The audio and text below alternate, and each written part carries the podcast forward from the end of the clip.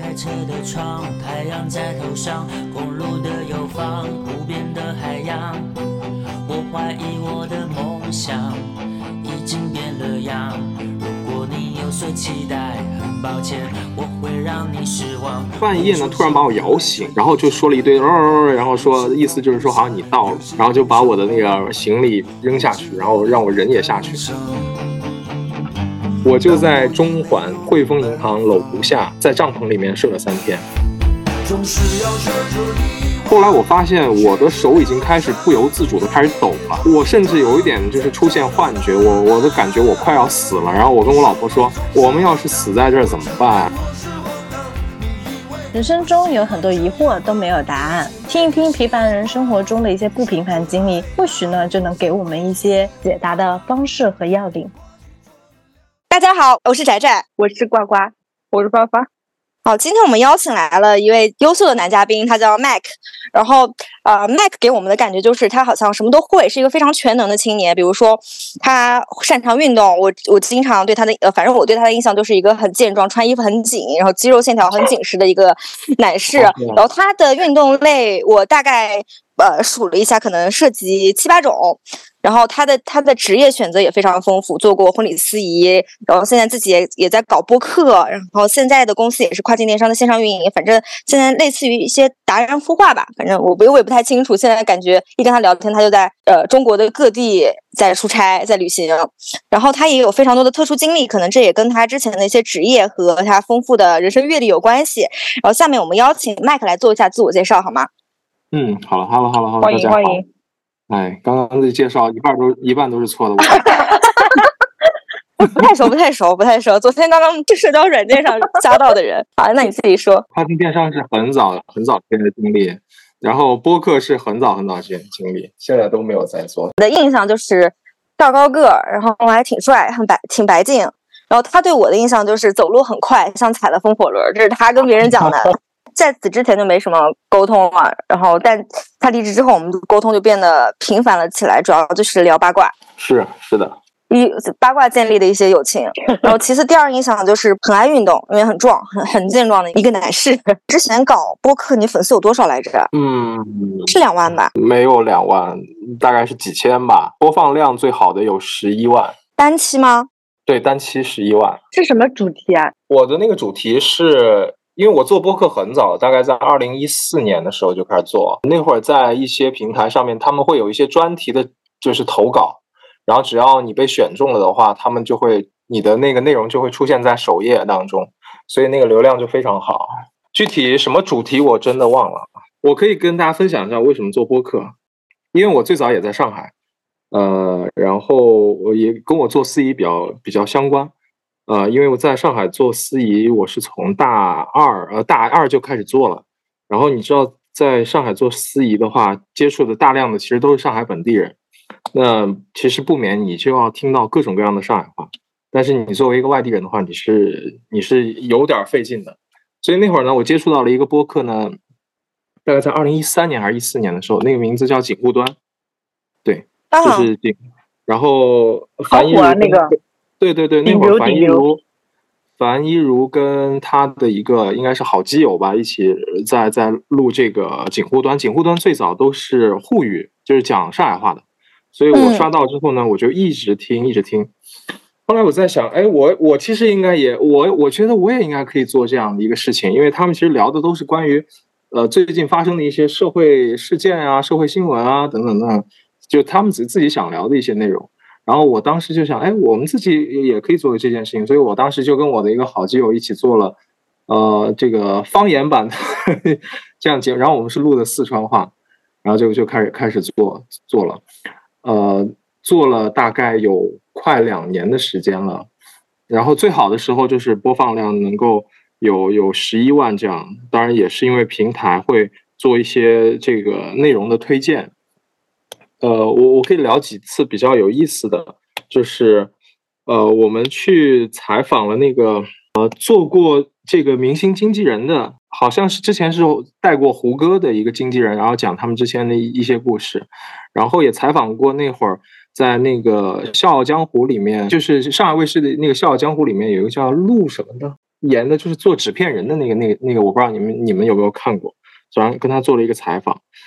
呃，但是我们那那会儿就其实还挺傻的，就是我们所有的录制都是两个人必须在一个空间里面做的。没想到现在已经就是这么智能了。现在就是线上开个会，对，是线上会议是吧？就是。他们好像还是很多，就是为了保证节目的质量，还是会线下去录。我之前听过有一些头部的播客，他就觉得还是线下录比较好，线上录就看不见对方的表情嘛。是的，对对对，我们以前都是，呃，虽然设备差一点嘛，就是呃扛着那个，就拿着手机就录了，因为手机其实录制的效果还可以的，只要周围环境不吵的话，其实都还好。我记得麦克是有很专业的录音设备的，你之前还说要两千块钱卖给我。哦，对对对，但那个我没有，我本来打算用来的，但是后来没有用。怎么敢的呀？两千块？对对对，所以我就觉得把播客做好其实真的不容易，因为我那会儿没有坚持下来的原因，其实是因为我们都没有想的特别清楚啊，然后就就是后面的选题，这其实就挺乱的，然后也也没有做很充分的这种准备。嗯，然后我发现其实现在，而那那个时候好做的原因是做播客的人没有那么没有现在这么多，而且质量这么高，哦，所以现在我觉得其实要把它做好，其实是相当有挑战的一件事情，对，所以你们压力也挺大，嗯，但我觉得坚持做其实一定会非常不错的。所以麦克要不要成为我们 播客的天使投资人？我觉得我们播客大有前途，大有前途。你你们想想，如果你们坚持做十年，会是什么样的一个效果？就基本上说十年啊。粉丝依然还是两百人，也很牛逼。也不是啦，我们好像每天都会涨个一两个这样子。哦，那那很厉害，那很厉害，开玩笑。算命的说我那个什么三十五岁会发财，我说是是靠播客发财吗？我发现算命的是不是跟所有人都说三十五岁会发财啊？三十五岁真的承担好多。三十五岁被互联网优化，然后只能下海经商，然后发财是吗？嗯，这个概率挺高的。呃，我之前想过说怎么样从播客变现，因为一开始的话有很多的平台，他们是，就是他们会按照你的这个播放量给你做分成的，啊，一一就原始的都是这么玩的。然后还有就是接打赏，就是那会儿呃你的节目就是比如说你的那个听众给你送礼物这种，你你也可以变现的，但是只有那些非常头部的节目才可以，才有这样的一个机会。对一般的节目其实是比较难的，但我看现在呃这个呃小小宇宙应该是就也可以接广告嘛，然后也可以做很多的这种植入是吧？所以这个还挺厉害的。就感觉现在做播客的人变现主要是靠接商务，然后在节目里做口播。哎，所以你之前十一万播放量的那期节目有分到多少钱？好像也也没有多少钱，具体就就可能就几百几十块钱、几百块钱这样。他们大概就是呃呃，应该好像是我忘了是一千个呃人是呃是是一块钱还是多少钱？对对对，对，就是那种很早期的这个播客节目都是这样。是宅宅列了一个关于你的一些呃奇人异事，一二三四，我看到我们非常的好像是他自己 列的，让 我看到很很震惊，觉得就是我们可以展开说说。哦，OK 啊，没问题啊，展开说一说。就是看你的特殊经历，这边列了大一十五天穷游东南亚，要不要从这个开始讲一讲？嗯，因为现在大家讲到东南亚就不敢去东南亚，不敢去东南亚，被嘎腰子这种。OK，所以我们还挺好奇，因为距离你大一也是比较遥远的年代了，你是怎么样穷游的，以及在旅游的过程中有遇到什么有趣的事情？这个经历还是挺啊，里面有一些不能播的内容。可以讲吗？就是当然可以了，到时候你们自己写吧。然后，然后我当时是大一寒假看了一本书，这本书的名字叫做《睡着沙发去旅行》，就大概是这样的一本书吧。然后讲的就是一个人，他有一个网站叫 Couchsurfing，嗯，他呢就是呃提供给呃来这里旅行的人，给他们提供一个沙发，呃，我家里面就可以给你个沙发，让你就是免费的在这里住。那作为交换，比如说你可以给我一个。呃，礼物或者说我们交换，嗯，互相了解一下来自于不同文化之间的一个呃交流，啊，它是这样的一个目的，它的出发也是这样的，所以是是免费的。但是对于当时穷游来讲，非常非常的划算嘛，就是你可以去很多的地方，所以就看了这本书的经历，然后就觉得，哎，要不要自己也试一下去去这样玩一下？那我当时就是从从上海到南宁，然后再从南宁到它的那个边境叫做我也忘了，然后从边境坐了一个那个黑车，然后从边境到的河内啊，然后那个是就是第一次出国旅行，第一次出国旅行，然后在旅行的途中的话，我印象比较深刻的第一件事情，我刚到河内，然后就经历了呃当地的华游行。啊，对，好像那段时间因为在那个南海上面有一些岛屿的争端，然后就是，嗯呃，然后呢，我我因为我我在那个边境边境的时候遇到了两个在中国留留学的，一个是柬埔寨的，一个是越南的。然后呢，那个柬埔寨的呢，就说他哥哥住在那个什么河内大学，然后说，呃，我可以跟去去他哥哥的那个宿舍里面住。然后当时就把我带进去，然后带进去的那个宿管的大叔一看就知道我是中国人，然后要把我的护照压下来，然后就非常非常愤怒，说就是感觉是去你妈，你们中国人怎么怎么样，滚出去，类似于这样的，类似这样的。然后那个呃，对我的当时经历的第一件事情就是，然后当时呃虽然没有看到游行的现场，但是后来我在电视上看到，就是那个游行的画面还是挺挺壮观的，就是我很。很很直观的感受到了，就是对于国外，呃，就是尤其是我们离我们这么近的一个国家的这种非常直接的这种冲击吧。我发现东南亚很多国家对中国都不是很友好。这个可能是我当时，现在现在其实大家出国去选择越南的也，我我看也蛮多的。是的，因为我之前去越南旅行的时候，感觉越南人对中国人是非常不友好的，不管是语气还是神态，感觉都很不屑，类似这种。啊，你去的哪里？我去的是哎。呃，芽庄，哦，对，是芽庄。哦，那是旅游城市。然后，因为我当时是没有做攻略，然后也是一个大一的一个穷学生嘛。其实当时你可以选择的旅游方式有很多，因为当他们当地有一个叫新咖啡的那个大巴车嘛，就专门针对于游客的那种，对吧？呃，我不知道。然后我当时想的是，我的下一站应该是去那个叫叫叫呃，就是在西贡边上的一个城市，它是一个海边城市。啊、呃，然后一一半是海，一半是沙漠的这种地方，那个叫城市叫什么来着？我突然我也忘了啊。里面还有沙漠啊！我也在想这个神奇的构造，就是它一半是沙漠，一半是一半是海，就是大概是这样的一个构成吧。对，反正就挺漂亮的。我觉得，我觉得就我我还我还是挺挺挺想去的。但是我我第一我没做攻略，然后第二呢，就是因为路上呢就一直有那个从越南过来的那个留学生一直在，哎，他他会说中文嘛，然后他就跟我说怎么怎么走，然后他就说，那个我推荐你去哪儿哪儿坐车什么之类的，然后他就把我带到了这这个当地人坐的那种非常便宜的那种大巴车上面，啊，然后在大巴车上面，呃，全部都是。越南本地人，然后不会说英文，然后我跟他们在车上待了大概有呃五十多个小时在一起，然后那个大巴车是可以睡的大巴车，啊、呃，它是那种躺的，然后你的脚是放在前面，可以它有一个小的箱子可以放在那里，然后那个车上面一路就放的是那种越南的音乐，哎，我真的是当时听得快吐了。什么样的音乐？类似于《还珠格格》，然后改编成越南当地语言的那种音乐啊，就是。就是很土是吗？我好像听过那种什么，当当当当当当当。啊，对对对对对对对对对对对对对对。我刚刚百度了一下，那个城市是美奈吗？哦，对对对，美奈美奈，没错没错，美奈。我我我其实挺懵的，因为我不知道，因为我我也不知道说他们吃饭到底是怎么吃，因为，然后呃，我我当时换的那个零钱又不够了，所以我基本上那那几那两天。吃吃的都是压压 缩饼干，然后坐那个大巴车坐了一路。我有点好奇，你你你带了多少钱去啊？我带的钱不少，就是大概三四千块钱吧。但是换的，因因为那会儿没有移动支付嘛，那会儿你你都是必须要换成钱才能花的呀。啊，你大一的时候是应该是二零一零年左右。一零年，对，差不多差不多，二零一零年，对的。嗯。呃，然后半夜就是半夜呢，突然把我摇醒，那个就是售票的那个师傅，然后就说了一堆，哦，然后说意思就是说好像你到了，然后之类的，然后就把我的那个行李扔下去，然后让我人也下去。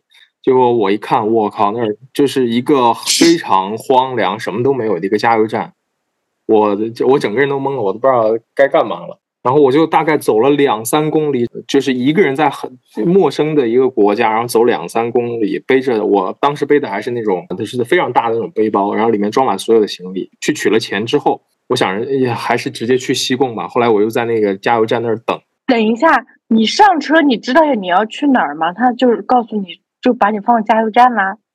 呃，我上车的时候，那个留学生跟师傅讲了，说他要去河内啊，不是去去美奈。但是他这辆车是从河内到胡志明的，所以他经过美奈肯定是当地某个加油站啊，或者是某一个这种休息的地方，所以就直接把我丢下来，就说：“哎，美奈到了，你下去吧。”那我在想，他是不是就是有点好心办坏事？可能本来你坐观光巴士还有人沟通一下。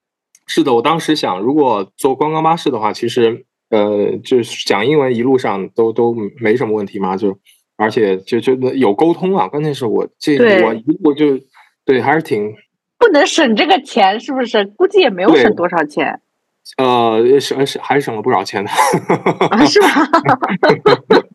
但是你毫无体验，就是对，毫无体验，毫无体验。对，呃，但是对于学生来讲，就是反正不管怎么样，到了到了胡志明之后呢，我就遇到了第一个那个那个沙发主。他虽然没有办法就是住在他那里，但是他负责了就是安排了一天的那个行程，就带带你去去玩啊什么之类的。然后我发现，在呃胡志明，其实当地有很多的，呃，从大概应该是呃一九五几年的时候，或者是还更早之前，从广东那边移民过去的，呃，现在的华裔啊，然后他们会说广东话，广东话说的非常好。就在在胡志明的时候，对，然后然后这段经历给我最大的印象就是，其实我除了大巴车上一个人就是在听听那那那个音乐之外，我觉得最最最最最吓人的经历就是把你丢到了一个你完全不熟悉的地方，然后你然后路上灯都没有，然后你一个人就走了两三公里，然后不停的去问人，然后找到一个灯都没有，我的天呐！对，然后时不时你耳边会传来那种摩托声、摩托车那种飙车的声音。哇，这这也太恐怖了！对对对对对。我我现在脑海脑海里的画面，现在是那个《西部大镖客》里的那种已经很荒凉的。我脑海就是那种就是恐怖片儿，然后一个人出去背包客作死，然后就在一个地方。你把你的内心真实想法说出来，录。我是真的觉得这种就穷游背包客这种事情，可能真的只有我们在上大学十几岁的时候才有勇气这么做。现在感觉顾虑特别多，我已经没有勇气去开展一个。现在的命变得值钱了呢。对呀，就大现在就会有很多顾虑。在大巴车上，我最开心的时间是我经过呃，我不知道是芽庄还是哪里嘛，反正就是呃，它沿海有一段非常漂亮的那个呃沿海公路。哇！我看到那个窗外那个景色，我觉得哇，太美了！这这这个真的太美了。我说这两天就是这个样子，我其实都能忍。哇！我这我觉得看到这个我都超值得。当时我就是一就是这样这样的想法。但是如果你让我现在的话，我觉得 可能就就没有这样的感受了。可能觉得哎，就就这样吧，就还好吧，就这样。也也是特种兵行程哎。是是是，嗯。大巴车坐五十个小时，是啊，太可怕了。五十个小时就是两天哦。我觉得现在的大学生，他们可能就可能现在出去不方便，就只能爬爬泰泰山去。本来应该就跟你一样了。呃，然后比较好玩的是，后来去了那个呃柬埔寨，从从那个西贡之后呢，我就一路坐观光观光巴士了，然后就到了柬埔寨。呃，柬埔寨那个地方，当地有非常非常多的中国人。而且中国人在那里，嗯，他们的那个赌博的产业其实是很发达的，相当于是很多中国有钱人都不一定会去澳门了，但一定很有可能会去呃柬埔寨那边去赌博，就是呃金边那边。张继科吗？张继科对，金边不就是一个著名的黄赌毒聚集中心吗？嗯，它它是柬埔寨的首都。对对对对对。嗯，我我在那里认识的一个我的那个呃沙发主。他是一个墨西哥人，然后他在墨西哥呢是教是一个外教教教英文的，呃，他非常厉害的点是他会他会说中文，然后他会说柬埔寨语，然后还会说呃西班牙语，他自己的母语英文，还还会说一些日本呃日文和韩语，就非常非常厉害。就是在那个平台当中，其实能认识很多这种语言能力非常强的人。然后他呃，我跟他住在一起呢，我睡的是吊床，他自己睡的是一个。就是一个这种单身公寓类似，然后就一个床垫，啊，衣服就堆满在房间里面，然后给了我一个就是吊床，然后挂在两个柱子之间，我这我睡了两天，我睡了两天吊床，妈呀，小龙女。然后他他带当地的那个柬埔寨的朋友，呃，我去了那个呃柬埔寨的那个他们的农家乐，他们那边也有农家乐的。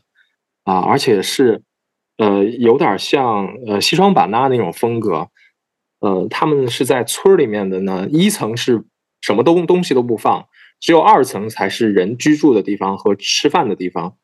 呃，然后就是在二层呢铺着凉席，然后呢每个人把鞋子脱了，然后光脚盘盘坐盘坐在上面，然后刚烤好的东西就铺在上面，就在那儿吃烤鸡啊，吃这种。我当时这这个画面我还。印象比较深刻，好吃吗？还可以，但是我觉得跟跟跟成都的可能没法比。这个沙发主他给我的印象很深刻的是，我我曾经问过他，我说你是怎么去学这么多的语言的？然后他告诉我了一个很好的方法，他说他只要想要去了解的东西，他就会直直接去问当地人这个怎么说，然后他会记录下来，呃，然后他会把自己想要去表达的。这个内容呢，提前想好，然后去问别人，问了之后他就会记住，然后有一些特殊的语法他也会记下来，所以他的这个学习能力非常非常强。嗯，对，所以这个这个这个让我印象蛮深刻的，就是他有一套自己的这个快速学习语言的这个能力和方法。这怎么聊着聊有点深刻了？我怎么开始学习了？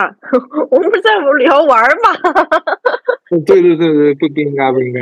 呃，后后面的话就从那个呃柬埔寨去了泰国，泰国没有沙发主了，然后去马来西亚有一个沙发主，沙发主是一个德国人，他很厉害，他是相当于现在的这个，我感觉是一个投资人的角色吧，然后他就是就他就是靠股票来挣挣钱，嗯，每个月就定期想去哪儿旅游就去哪儿旅游，然后也会保持自己的身材，然后每天去游泳啊，各种。就是这这个当时给我的感受还是蛮深刻的。从这个马来西亚，后来我就去了香港，在香港这段经历其实挺特殊的。嗯，我在香港，香港那会儿正在哦，对，在然后在那个汇丰银行的下面去搭了帐篷，然后我认识了那个发起人，就蛮扯的，然后就有点神经吧，我觉得，或者说他有自己的一些执念或者一些信仰。他说他要尝试。啊，这个这个三个月不跟人说话，只用文字，只用只用手机和呃手机的文字和手语去做交流，或者怎么样的。然后我就跟他在那个平台上认识了，认识了以后，我说我能不能去你们那儿住一下？然后他说可以，你欢迎你来。然后我就在我就在中环汇丰银行楼下睡了三天，啊，睡了三天，在帐篷里面睡了三天。啊，这也能睡？而且我跟你们说，这这个睡的是真的是 特别香啊！为什么？每天中环楼下都会有那种跑车飙车的声音，但是你就睡得还挺，就因为确实还是挺累的，每每天就是各种到处去逛啊这种。帐篷是他提供给你的？对，帐篷是他们自己的，就他们在那儿搭了一些帐篷，然后他们晚上会有活动的，晚上会会有活动，然后一起在那儿唱歌。不仅是香港人了，老外也会。我不知道老外是不是也是这个平台过来，反正老跟老外也住在一起吧。天哪！然后你的最后一站就是香港了吗？就从香港回来了。这整个链路，你为第一，你为啥要从西贡出发？就是你的这个行程为什么是这样？这里开始，然后可能中后段才到香港，就是 由俭入 奢。呃，哦，我这个行程是参考。当时那写那本书的作者，他的第一趟旅行的，所以整个旅途差不多也就花了几千块钱，因为你就带三千去嘛，就花的比三千还少一点吧，因为基本上你住宿没有特别花钱，主要花的都是交通的钱和吃吃饭的钱。那趟下来，其实自己很有成就感的，就是。我没有想到自己居然也可以花这么少的钱，然后去这么多的地方，然后吃这么多 曾经没有想到的苦。是然后后来这样的旅行就再也没有发生过。实在是吃不了。我觉得你也很幸运哎，因为沙发客怎么说，它它也是一个挺高危的一件事情的。但凡我因为我不知道，呃，你筛选你的什么沙发主啊，沙发主选自己的租客应该也是有自己的筛选机制的。有，因为他呃，他们自己有筛选机制。另外一个就是，呃，你也要去看一下他们的那个评价，过往的一些评论啊。其实就就就那会儿，其实这个平台做的好好好啊，就好大。现在我都不知道有没有还还在运 运转，因为疫情的时候估计都已经不行了。嗯，对。当然也在那个平台也对也也好像有发生过那种沙发主去强奸了那个沙发客的那种事件，也会有。对，所以女性如果要成为沙发客，其实还挺危险的。对啊，就是你就尽量选择女性的沙发主啊，这种然后评价比较好的。对。就是因为我总总觉总觉得，这万一碰到那种变态杀人狂，是呀，我听那个什么呃，那个黑猫侦探说是老有这种呀，老有这种亲亲信陌生人，什么网友见面，然后怎么着，反正就是特别容易出现这种事儿。嗯，嘎了，嗯，对，没被嘎真的很幸运，你去了好多危险的国家。哎，我前我前段时间看一个电视剧，我觉得好有意思啊。啥？呃，网飞上面那个叫做《闲来记》还是叫什么？是一个香港的。就讲的是那个男的去台湾，然后在台湾的时候，觉得遇到了自己的那种真命天女，然后那女的其实是，呃，已经在一个叫做自杀小组里面了。后来他们俩就就当晚就睡了，然后睡的时候，那女的就给那个男的上了药，然后就把他的那啊把他带走了，腰子嘎了。对，然后把好像是给他身上就是。画了一条金鱼，用刀子画了一条金鱼，然后哦，对，就是在那，我就我觉得那个那剧还挺挺有意思，啊，这个挺有意思吗？它纪录片吗？还是它是纪录片还是呃电视剧还是短片？呃呃几个短片组成的一个剧，然后是一个根据香港的一个作家的小说改编的，对，啊，还挺有意思。他在他身上画金鱼的原因是啥呀？就是他们那个小组的那个。叫就叫这个叫蓝鲸是不是？哦，好，好像是对，画了一条蓝鲸，对对对，好像是。就是是有这个组织的，国际上是有这个组织，就是嗯啊，对对对对。是为什么叫蓝鲸？是因为蓝就是鲸才能发出一种很高频段的一个频率，然后就只有只有他们那个族群的人能够听到，然后就会觉得很孤独嘛，就是这个世界上听不到他的声声音，听不到他说话啊，所以就是搞这种很。孤独很孤僻的感觉，就是这些人才会就是在一起，然后就可能会会走向一些极端这样子。我干啥干？我要找来看一下。这种最近还挺多的，就很多人就是类似于像微信群一样，然后不是去跳那个崖自杀嘛，还有那种一起服毒的那些，我感觉最近又起来了。珍爱生命，珍爱生命。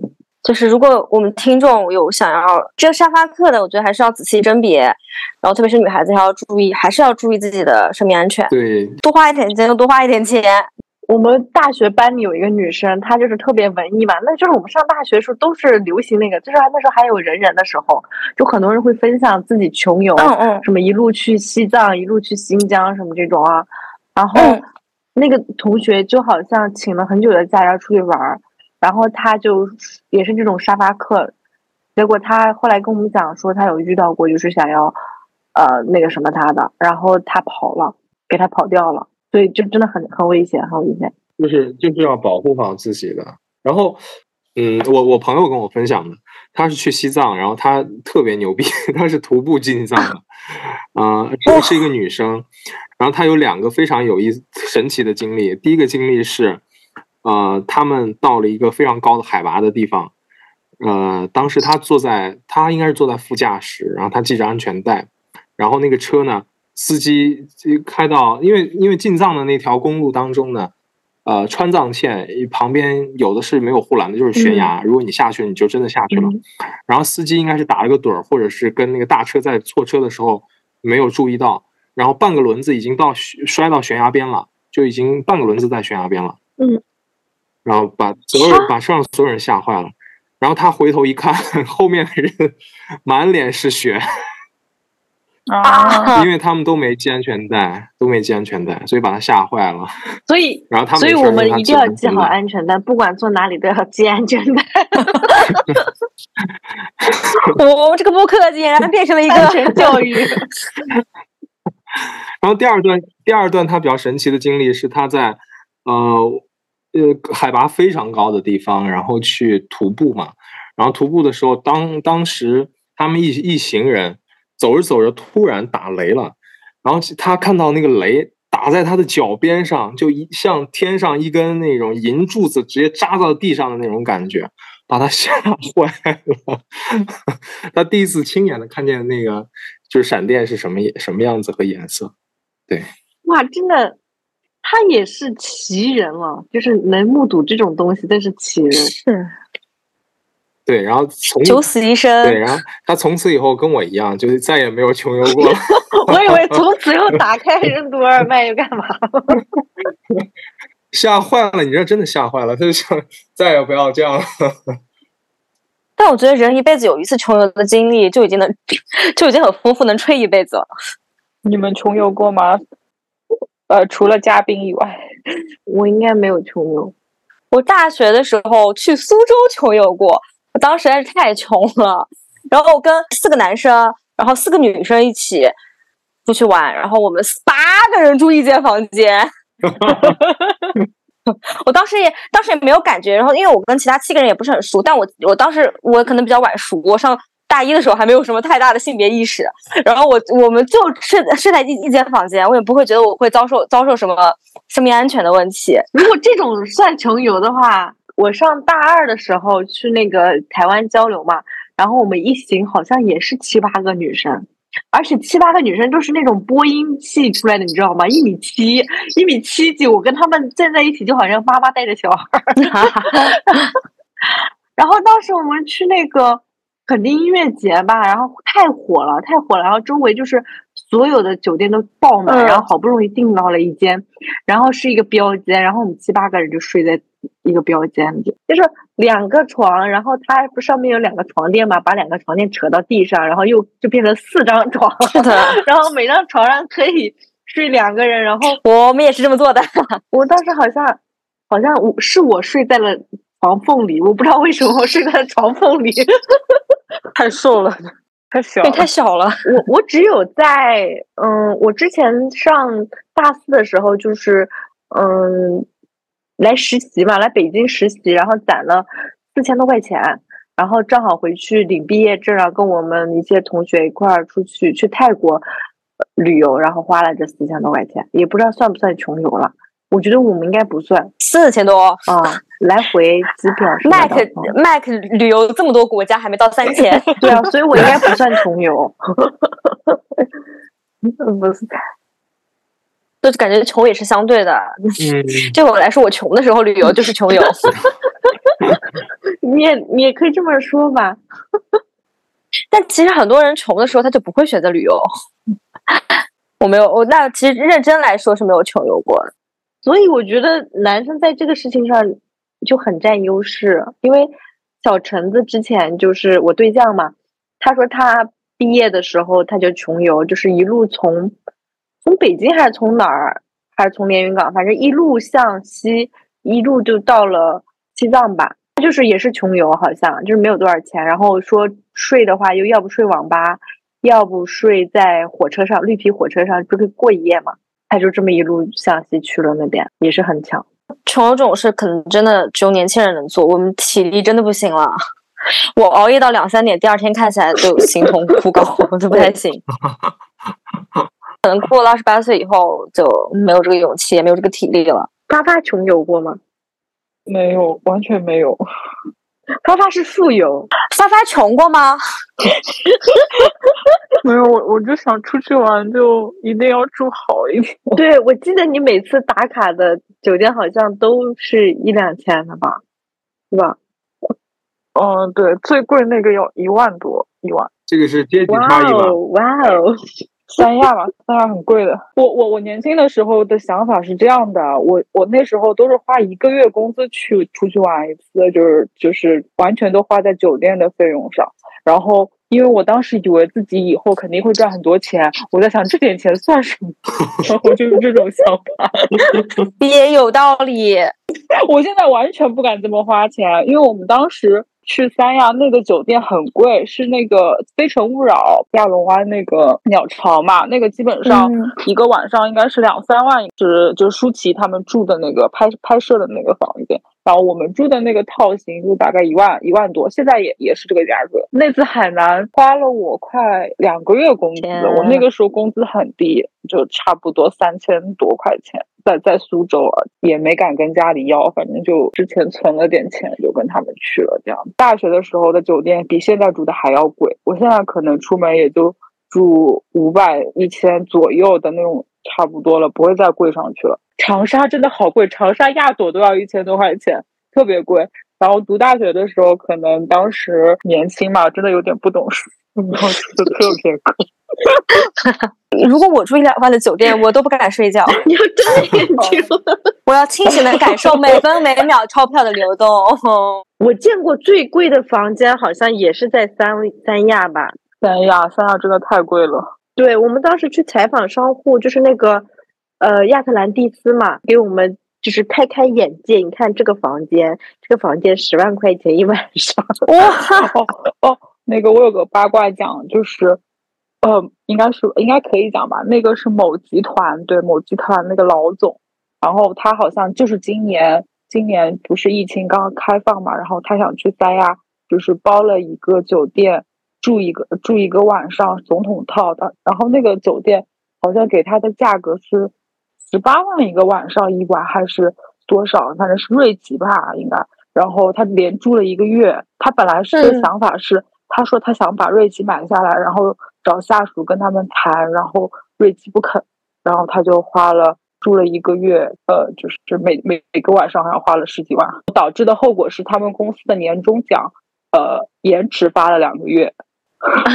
集团，某集团到底是哪个集团啊？不能说，呃，阿里集团也很有钱的一个，敢叫集团的没有几个吧？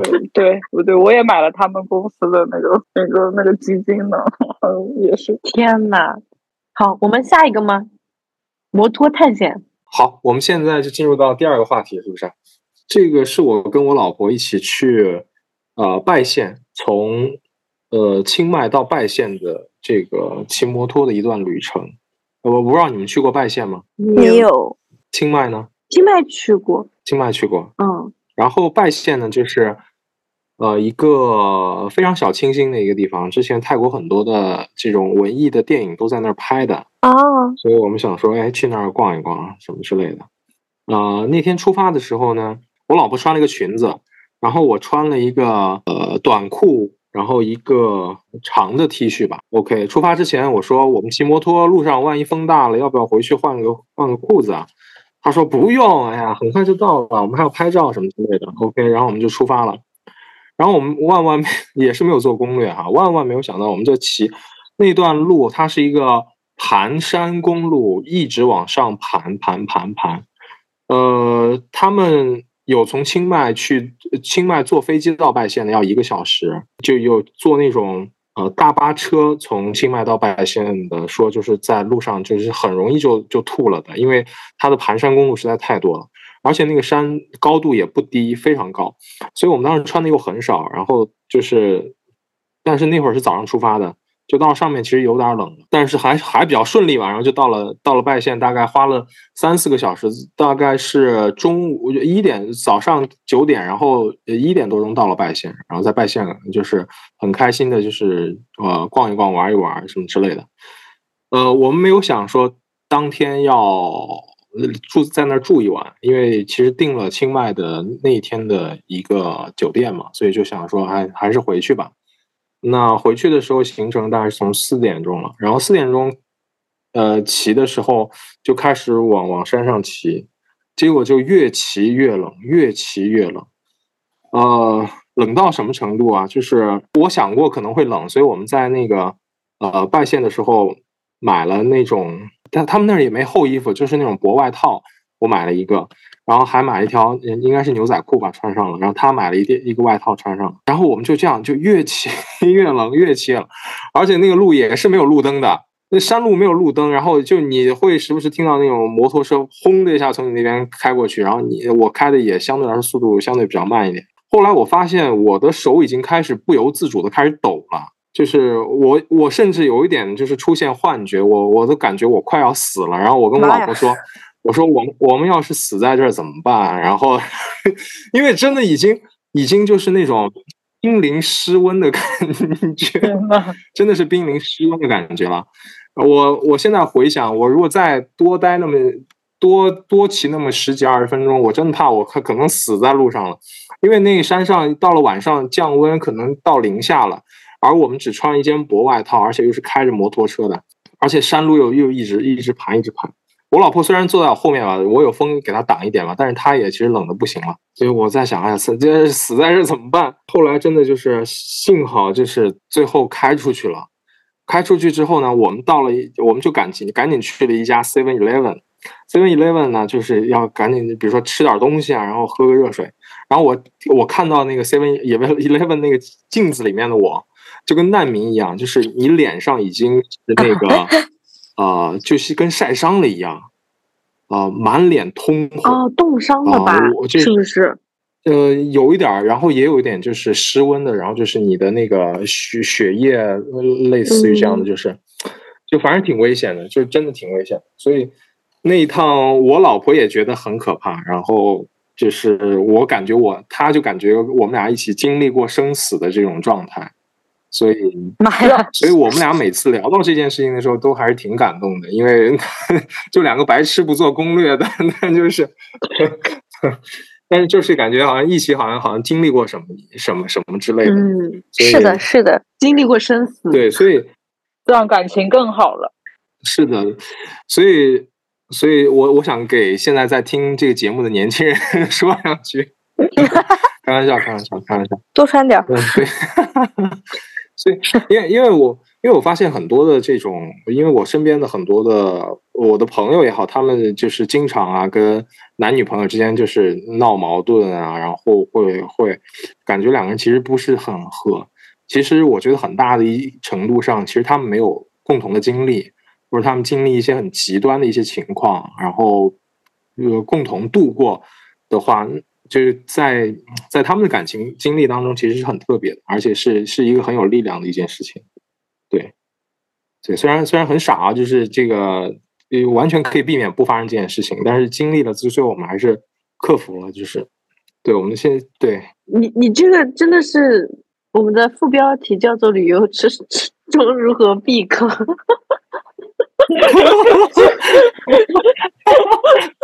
是的。所以说呢，旅游还是要做攻略啦。我们前面 讲说，呃，要系安全带，你不要随便。现在要做攻略。第第一个故事是，第一个故事是麦克自己吃旅游吃苦，第二个故事是麦克带老婆旅游一起吃苦，吃苦旅行。哎，所以你们你们摩托车要考证吗？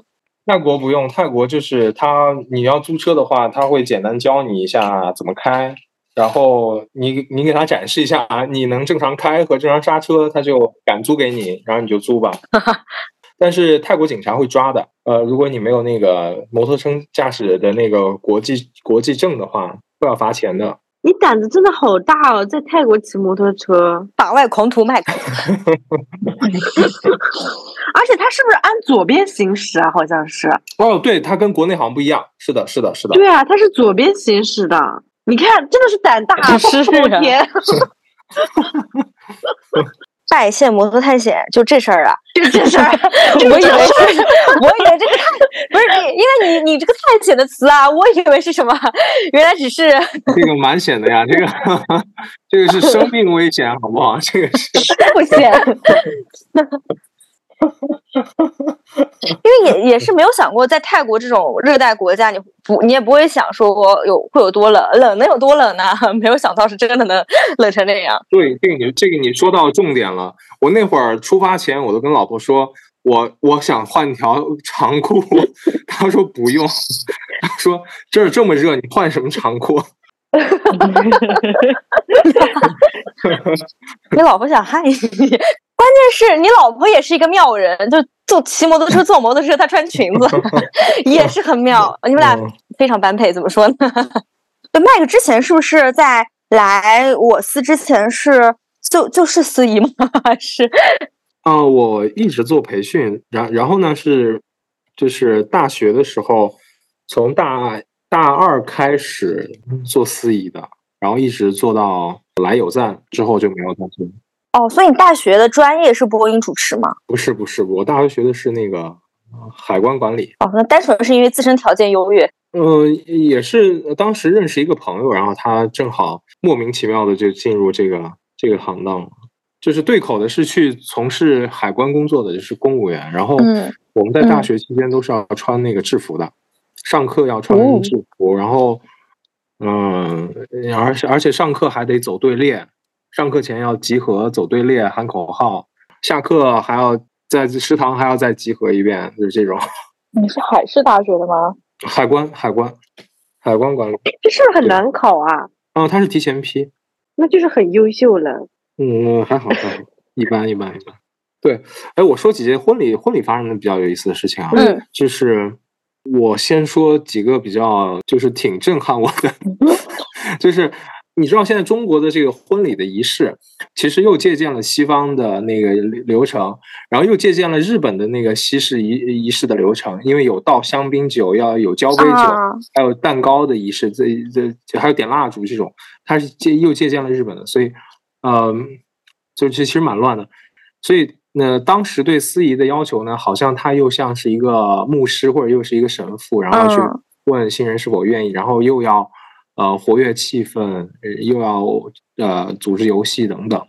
然后我们有一个司仪呢，他就是他的那个台词就是很传统的那个，就是他会在这之前，因为神父他会问的，就是在场的所有的宾客。你们有没有人反对这桩婚事？神父是要在教堂里面，神父是要问这句话的。哦，但是那个司仪呢，他他就是想想要把那个神圣的氛围，可能在在在，他他会他会做这件事情。他会问说，现场有没有宾客反对他们的什么结合之类的？通常情况下，一般是不会有人说啊，我举手说我反对。但是偶尔会遇到有一些调皮的，会说。我反对，就是就会遇到这种破坏氛围的。但是你要让他说，哎，那那请问您反对的是什么？是之类的，就他也不会说话，他就说我开玩笑的，怎么怎么之类的。好尬。对，就这种会破坏氛围。对，嗯，在上海嘛，就是呃，他们会呃，婚礼仪式会那个有游戏环节嘛，然后游戏环节。因为一般很晚了，就是在游戏环节的时候会遇到那种宾客会上来闹事情的，就是有喝醉酒的说我要我要唱个歌啊什么之类的，或者说是的，是的，对，然后还有更有夸张的那种，就是呃，是就是会上来直接就是乱讲一通的那种，不知道在讲谁讲些什么的那种话。然后我们有一次遇到最夸张的就是，当然这个这这个不是我啊，是我的一个同行，他我那会儿还没有正式开始去主持，我只是在帮忙。然后会帮他分发发礼物，呃，他有一个环节的做的游戏叫做说那个上海话的绕口令，嗯，然后这个上海话的绕口令就是他说出来之后呢，要让呃每个人说一遍，如果嗯就是卡壳了或者说错的就淘汰啊这样的一个游戏规则，嗯，后来呢有一个人是好像是镇江的，然后他说哦。呃，他说这位是我们外地的朋友，是吧？OK。当他说完这句话的时候，台下就是好像是这个人的呃爸爸还是什么的，直接站起来说：“我们外地人怎么了？” 啊？就直接 就我们外地人怎么了？为什么说我们外地人？就是这种司仪就懵了呀，就不知道干嘛，然后直接。直接过来就说游戏不要搞了，游戏不要搞了，不要搞了，不要在这做游戏了。不要过来，直接就过来。我那会儿拿着那个，拿着那个，就是我拿的一袋非常大的那个娃娃嘛礼物，然后过来就直接要抢。啊？他最终目的就是为了抢娃娃吧？抢娃娃。然后司仪就说：“不要不要，这不要不是不行不行，这个是那个新人给大家准备的。”然后我靠，那个那个那个人直接就要打那个司仪啊！我靠，后来就直接报警了。上海这个确实很严重，就是那个你们去听那个季森东的脱口秀，宁波帮和苏北帮就是互相看不起。是的，然后反正就是苏波宁，苏波宁，公波还是公波宁，公波宁。我之前就是我毕业的时候，就是选上海去，还是选北京？我后来选了北京，因为我觉得上海多少有点那个。虽然我们都是吴语系的，我也听得懂他们在讲什么，但是总觉得就是排外什么的。对我小时候就是因为这种排外的气受多了，我就长大以后再也不想去上海。原来是这个原因呀！因为我小时候老老他们老说我是外地人，然后我受到了一点伤害，然后就是因为他们会很看不起吧，然后就会。就是比如说，我们以前那个去小学上学，我那时候就出了很多借读费，因为我不是没有上海户口嘛。然后有个校车就是可以直接去学校的，然后但是因为那时候就很排外了。我我那个年代都是多久了？二十年前的事情了吧？他们就说我是外地人，然后就不让我上去，然后就让我爸爸妈妈来接我上下学。天呐，反正就。就很多这种事情。继韩国人之后，上海人也成为我们抨击的对象。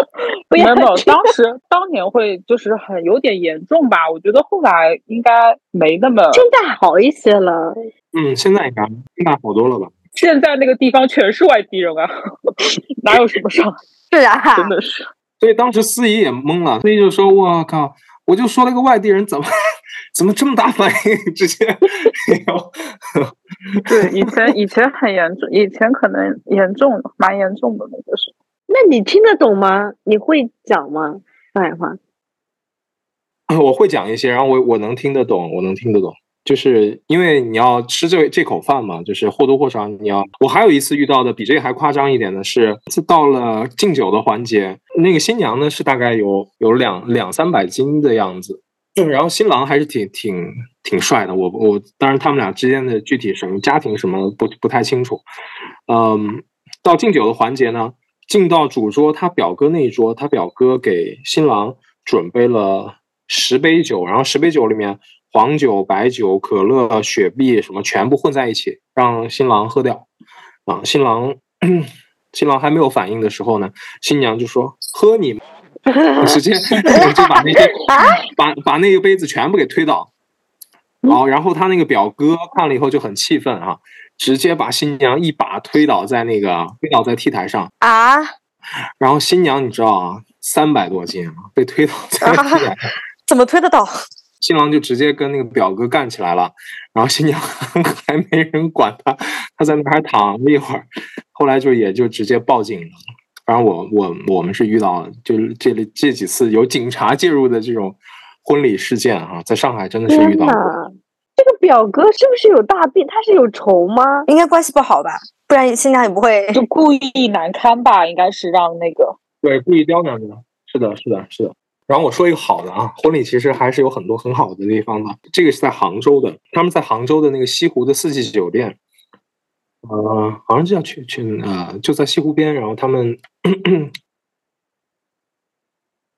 新人非常非常用心，就是他们的那个旅拍的照片是在古巴拍的，不是去请的专门的摄像的摄影的团队，就是他爸爸亲自给他们拍，一家人去那儿。哇！然后他们为了去古巴，他们俩学了三个月的西班牙语。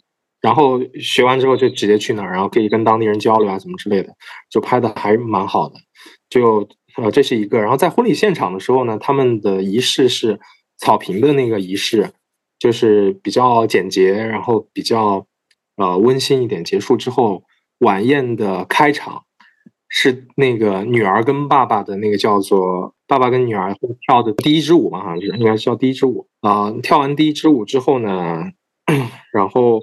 新郎吉他弹那个加州旅馆，就是，然后一家人就在台上讲话，然后会会让爸爸讲，然后爸爸讲的就是让你很感动，他就说，呃，什么女儿啊嫁就是长大了要要嫁人了什么之类的，然后今天我们在四季酒店，希望他们呃这个一日三餐呃两人相伴什么什么温暖四季，类似于这这样这样的话，说完之后呢。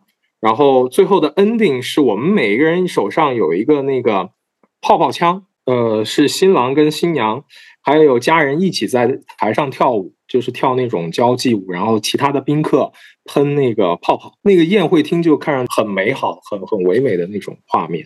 对，这个我印象很深刻，这个我印象很深刻，就感觉很用心，每个人都是带着爱来的，很好。是的，就宾客的素质也很高。所以，好的婚礼其实对宾客的要求也也也其实会会比较高一点。我我之前听一个播客，他就好像也是请了一个就是专门做婚庆的一个老板，然后让他聊一些奇葩事儿。然后他当时说，真的有结婚当天找不到新郎的。哇！哦，我有遇到过啊？是吗？你说说。呃，我有一次上男男洗手间。然后那个新郎是一个部队里的，是消防消防消防上面的。然后他跟一个伴郎一起进了，我在上我在上厕所嘛。然后他跟一个伴郎一起进了一个隔间。呃，不妙。呃，没有然后了吗？对，我就看到这个场面，没有然后了，我就赶紧出去了。没有趴在那里听一听吗？万一只是。你你可以裤子啥的，帮忙穿个裤子，帮脱个裤子差不多吧。因为我刚还想问，现在其实很多，我之前听播客有说说，现在很多那种呃同志婚礼，就是呃男同性恋跟女同性恋的行婚，就是为了让给家里一个交代，主要是为了收礼金。啊，有的有的有的有的。哎，你有遇到过吗？嗯，我有遇到过那种感情看上去非常不。非常不好，就是感觉他俩不像是来结婚的夫妻的那种，就是走一个流程的那种。但具体是不是我这个就没有办法去做判断了。哦，哦，对，那次我听就是凹凸电波，而且就是那个女呃嘉宾是那个女生，就那一对女生，而且其中一个女生结婚了，他的女朋友是他的伴娘。我在想说，哇，就算知道是假的，但你看到自己的女朋友和其他男性。结婚走完这套仪式，我觉得应该还是很难受的。这怎么说呢？反正可以不去，可以不去。谁啊？就是主持我婚礼的那个司仪哦，呃，和我的那个伴郎，他们俩是一对儿。哦，司仪和伴郎是一对儿。哦，对。呃，然后我那个主持，我那个主持人，他是在在呃广播电台的那个主持人，然后他们俩男的就是家里人非常传统，因为是西北人，就是完全没有办法接受的，就是根本就是你不要想说你要说出来这种话了，提都不能提。OK，呃，然后呃，我那个我的那个伴郎呢，他是他是在。呃，大学的时候就跟家里出柜了，所以他妈妈是知道的，然后他爸也是知道的。呃，现在反正是这么多年过去了，都已经都已经接受了，但是就是要给除了自己爸妈之外的所有的家里人一个交代。然后他们就回老家去办婚礼，办婚礼的时候呢，我的这个司仪就做他婚礼的司仪。给他主持婚礼，哎，所以他的女朋友是呃，他老婆是拉拉。对对对对，就是就是就是行婚，就是行婚完之后就那 OK 那 OK。对对对对对对对对对，不是那个。这说一句，这这说一句，骗婚死全家，这个画面也很扎心了嘛？那为什么非要这么干这种扎心的事儿？你可能，你可能答应的时候，你没有想过自己会这么难过。你到现场看的时候，这种难过才会他是这样跟我们说的，他说的是，他做司仪呢，就很多那种不必要的流程就可以避免掉，比如说什么拥吻啊，什么拥抱啊。但是他们就，他们就压根儿就不拥抱，他们就是，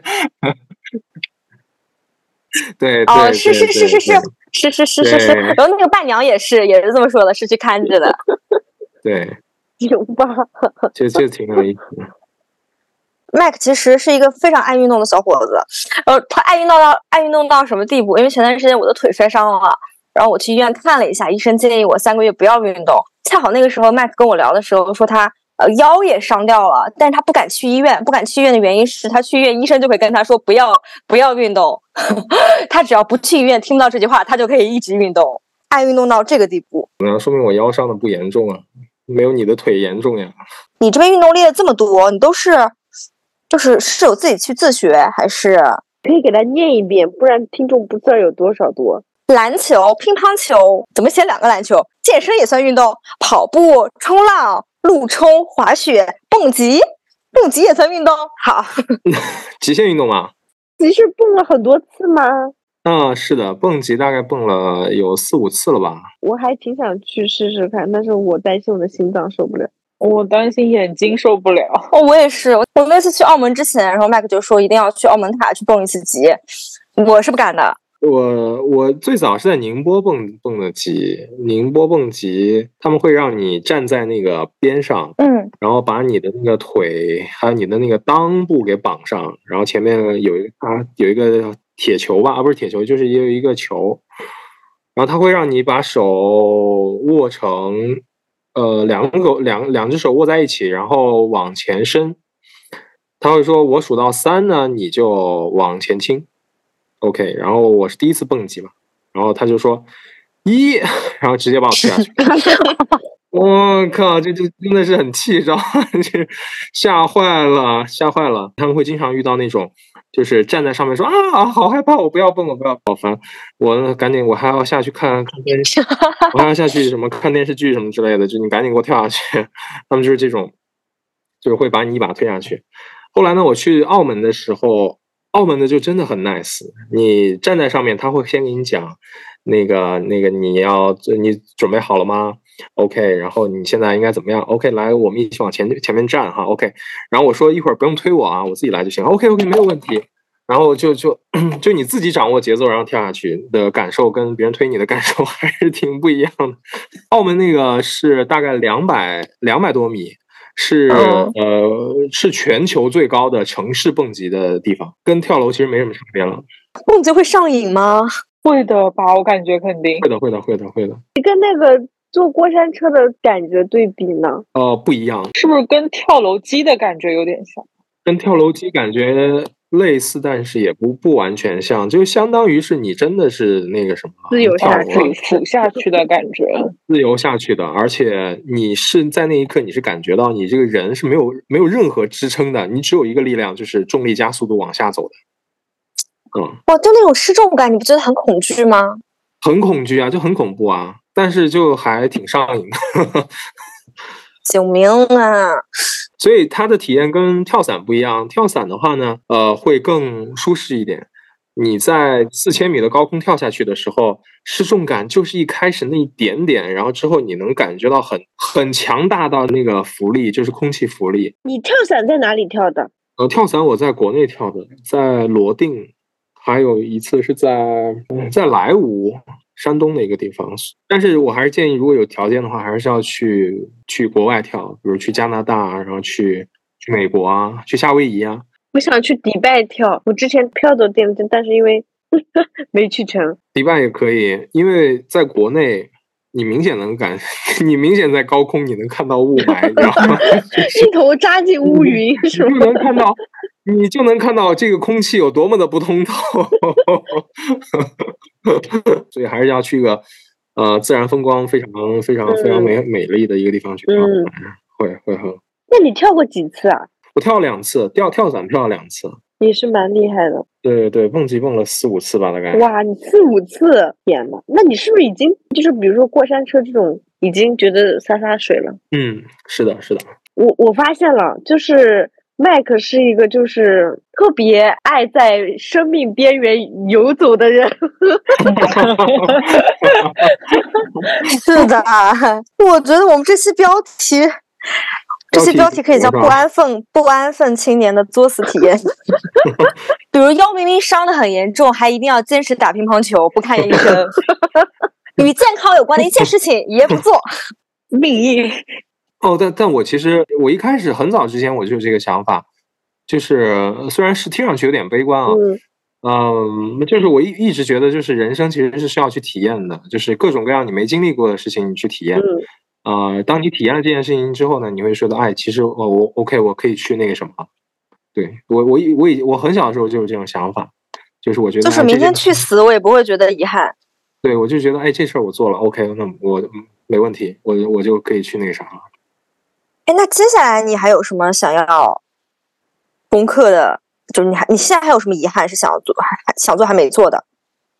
现在现在没有了，现在是个社畜了。现在每天加班到十点。真的吗？不是打游戏吗？这是很偶尔吧。然后就是现在一天一个月出差二十多天啊！你这么忙吗？但是他出差的城市都很好哎，有什么三亚什么的。然后出差的时候还能顺便冲浪。那倒没有，那倒没有。嗯，好好好，没有没有没有。我想问一点，就是好像你一边在体验你的人生各种刺激的体验，另外一边好像挣钱也没落下，是吗？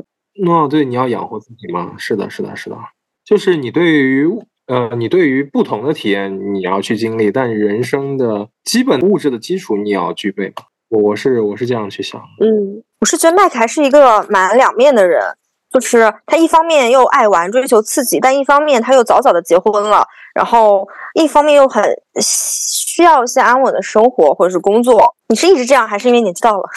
哦，我觉得有可能真的是因为年纪。因为就我前面也讲了，就是呃，我记得我第一次就是看到那种特别漂亮的景色，就是很小的时候，十八岁啊，十十九岁、二十岁的时候，看到那种特别漂亮的景色，我就觉得哇，太棒了，我一定要跟谁分享分享。现在你让我去哪儿哪儿看到很漂亮的地方，我就想静静的看着，就没有那种想要去跟别人分享的那种冲动和欲望。嗯。就我我就会发现那种你对于青春的那种感受啊，就真的没有了，真的就不在了。你可能现在还有一个没有点亮的运动技能是钓鱼，下一个阶段吧。他应该不会钓鱼，这做不下来吧？啊，我我应该不会钓，我不会钓鱼，因为我怕鱼。